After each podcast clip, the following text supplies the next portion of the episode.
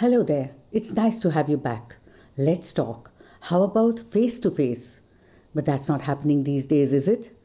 I remember I was in a coffee shop chatting about all in sundry when a young boy on the next table happily joined our conversation.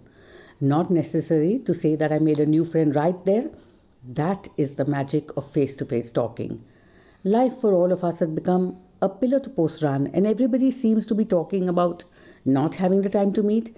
But then thank God for the mobile and the social media, they say. I really wonder if that's enough. Honestly, I'm one of those who likes to meet people, especially all those social media friends.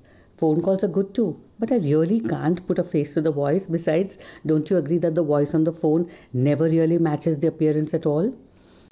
One day I had this brainwave of writing on my wall, I've met you on the FB page so often, but I'd love to see you in person. I'm going to be at X place on X date at Y time. Drop in. Let's connect over a cup of tea. Of course, a dear friend flew off the handle calling me nuts for sending out an open invitation, not just for my friends, but maybe for other nutcases out there too.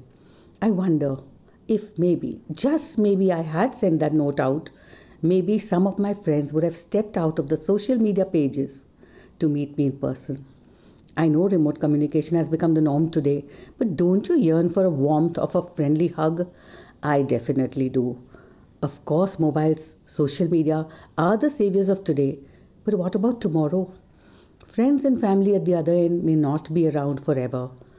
All we really need is that one happy face, that one smile, that one conversation, that warm hug goodbye to make a memory so there is no regret in future to say, I wish I had met him or her, but it's too late now.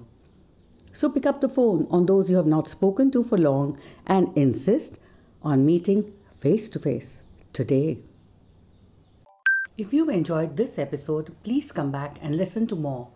Rewire Life in one and a half minutes with me, Hira, every Monday.